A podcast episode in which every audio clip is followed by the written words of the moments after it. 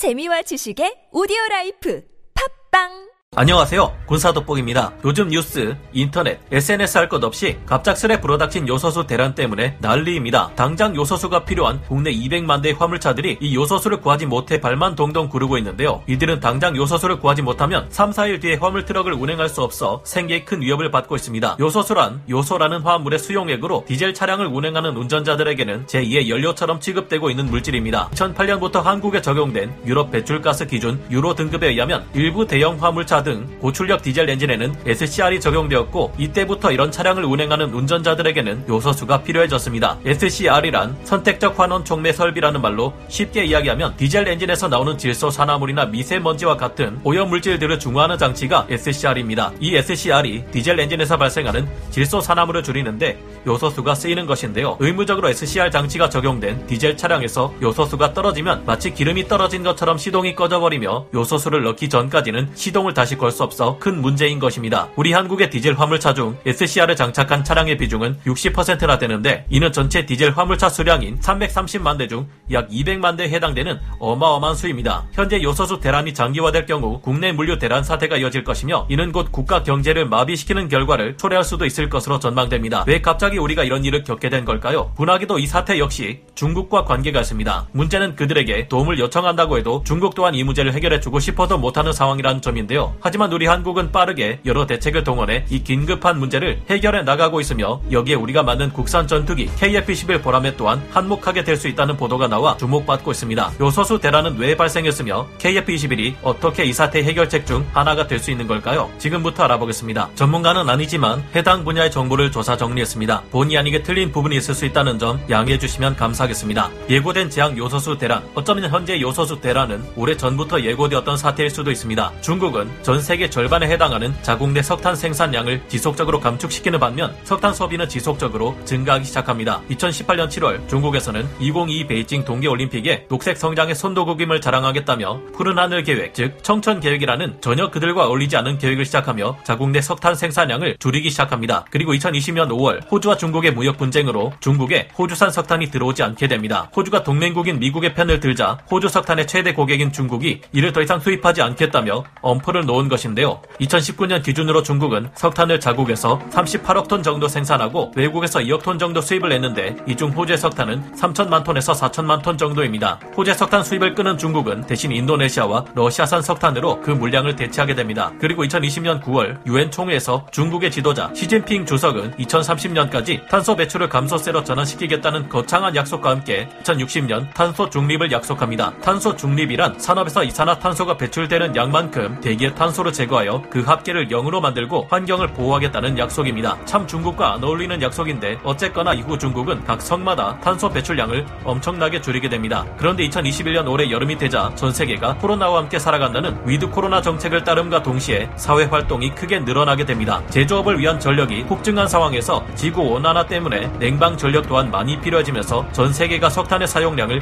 크게 늘리게 되는데요. 그런데 9월이 되면서 중국이 석탄을 수입하던 아프리카 기니에서 쿠데타 사태가 발생하고 이 때문에 중국은 석탄을 수급하지 못하는 상황에 처합니다. 설상가상으로 10월에는 산소성 대홍수 사태가 발생하며 중국 내 수많은 석탄 채굴장들이 물속에 잠겨버리는데요. 갑자기 14억이나 되는 인구가 사용할 석탄이 부족해지자 중국 내에서는 여기저기 정전이 속출하고 심각한 전력난에 빠지게 됩니다. 중국은 화력 발전소를 줄이면서 부족해진 전력을 메꾸기 위해 우리 한국과 마주보고 있는 해안에 150개에 달하는 원자력 발전소를 설치하겠다고 했지만 아직 이것들이 다 지어지기까지는 상당한 시간이 남아있는 상태인데요. 당장 중국 중국은 전기를 생산하는 데 필요하고 겨울철 가정 난방 및 화학 산업에 필요한 석탄이 부족해지자 큰 곤경에 처했습니다. 이런 와중에 국제 요소 비료 가격이 두 배 가까이 올랐는데 이 틈을 타 신나게 요소 비료를 수출해 버린 탓에 요소 재고량 또한 역대 최저치로 떨어져 버렸는데요. 결국 10월 11일 중국 정부는 수출입 통관 업무를 총괄하는 해관 총서를 통해 요소를 포함한 29개 화학 비료 관련 원료 품목들에 대해 검사 절차를 추가했고 그로부터 4일 뒤인 10월 15일부터 이 물건들의 수출을 통제하기 시작했습니다. 이렇게 되자 국내 요소 수입량에 물량의 97%나 되는 물량을 중국에 의존해왔던 대한민국에서는 다른 나라에 비해 특히 심각한 요소 품귀 현상이 발생하게 된 것인데요. 이게 절대 별것 아닌 문제가 아닌 것이 현재 우리나라 화물차의 60% 이상이 요소수를 필요로 하고 있으며 총 5만 대의 전국 노선 버스 중에서도 2만여 대가 요소수를 필요로 한다고 합니다. 여기에는 화물 트럭뿐만이 아니라 여객 운송이나 건설, 소방차와 같은 특수 활동 차량도 포함됩니다. 화물차에나 적용되던 SCR은 점차 그 적용 대상이 확대되어 왔고 지금은 현대 마이티에 적용된 것은 물론 2020년식 현대 포터와 기아 봉고, 현대 스타렉스 등 소형 디젤 차량에까지 적용되었기에 필요층이 갈수록 확대되고 있습니다. 이런데다가 한국에서는 수익성이 낮다는 분석하에 2011년 요소의 국내 생산은 물론 요소의 원료가 되는 암모니아도 국내 생산을 중단했습니다. 국내에서 생산하는 것보다 해외에서 수입하는 것이 더 싸다는 계산에 따라 필요한 전량을 수입에 의존하게 된 것인데요. 한국은 중국 요소 수출 국가 중 2위에 해당하는 국가였으며 그 비중은 14%한 해에만 83만 톤의 요소를 수입하고 있었습니다. 한 번 요소소를 주입하면 15,000km에서 2만 km를 가는 디젤 승용차 200만 대는 그래도 시간이 좀 있는 편이지만 거의 매일 장거리를 운행하며 300km에서 600km마다 10리터에서 20리터의 요소수를 주입해야 하는 화물 트럭과 같은 상용차 200만 대는 발등에 불이 떨어진 상황인데요. 10월 31일 우리 한국 정부는 중국과 긴급 실무 협의에 나섰지만 별다른 진척은 없었습니다. KF-21 전투기가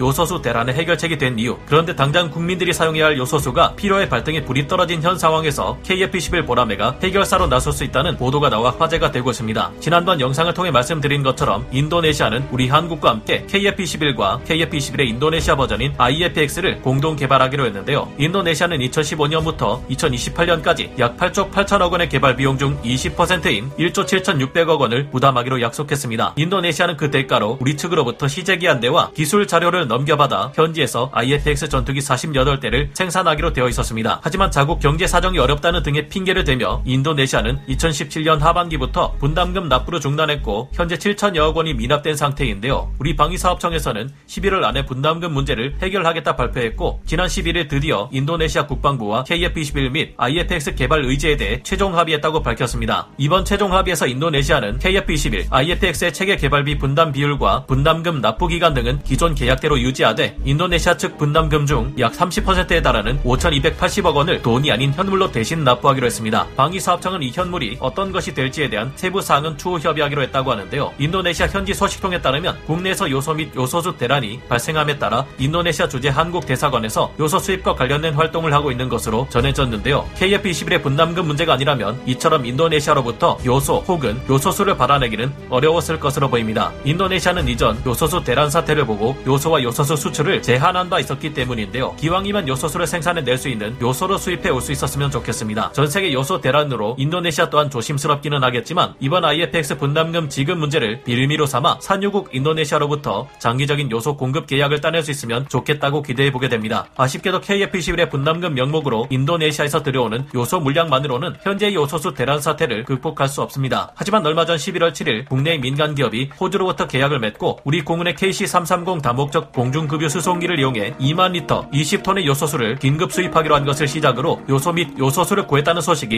이어지고 있는데요. 또 다른 민간 기업 롯데정밀화학에서도 차량용 요소수 5만 8천 톤을 만들어낼 수 있는 원료인 요소 1만 9천 톤을 여러 국가를 통해 확보하는데 성공했습니다. 먼저 베트남에서 8천 톤의 요소를 확보한 롯데정밀화학은 사우디아라비아에서도 2천 톤, 일본에서도 1천 톤을 확보했고 러시아에서 500톤, 인도네시아에서 200톤을 확보했는데요. 정부에서 그동안 묶여 있었던 중국산 요소 6,500톤과 국내에서 정부를 통해 받은 700톤을 합쳐 롯데정밀화학은 앞으로 1만 9천 톤의 요소를 이용해 요소수를 만들어내게 됩니다. 그 외에도 민간의 역량이 총동원되어 앞으로 6개월간 사용할 수 있는 추가 요소수를 확보했기에 당장 급한 물은 끈 상황이라고 볼 수 있는데요. 앞으로 반년 안에 중국의 전력난이 해결되면 다시 중국으로부터 요소수를 수입하게 될지도 모르지만 확실히 장담할 수 없습니다. 그렇게 이번 일을 교훈으로 삼아 우리는 요소를 여러 나라에서 수입하도록 구매처를 확대하고 국내에도 비상시를 위한 요소수 생산 시설을 갖추는 등 많은 조치가 이루어져야 할 것 같습니다. 소방서의 구급 차량 등을 위해 국민들의 요소수 기부가 이어지고 있다는 감동적인 소식도 들려오고 있습니다. 다행히 소방, 구급 등 긴급 차량용 요소수는 3개월 분을 보유 중이므로 필수 차량 운행에는 지장이 없을 것이라 전망했습니다. 지금의 요소수 대란은 어딘가 IMF 때 경제 위기를 떠올리게 하기도 하는데요. 지금도 계속해서 새로운 대책들이 활발히 수립되고 있는데 안 그래도 코로나로 힘든 상태지만 부디 민관 군이 똘똘 뭉쳐서 이 심각한 위기 상황을 잘 타게 나갈 수 있었으면 좋겠습니다. 오늘 군사 돋보기 여기서 마치고요. 다음 시간에 다시 돌아오겠습니다. 감사합니다. 영상을 재밌게 보셨다면 구독, 좋아요, 알림 설정 부탁드리겠습니다.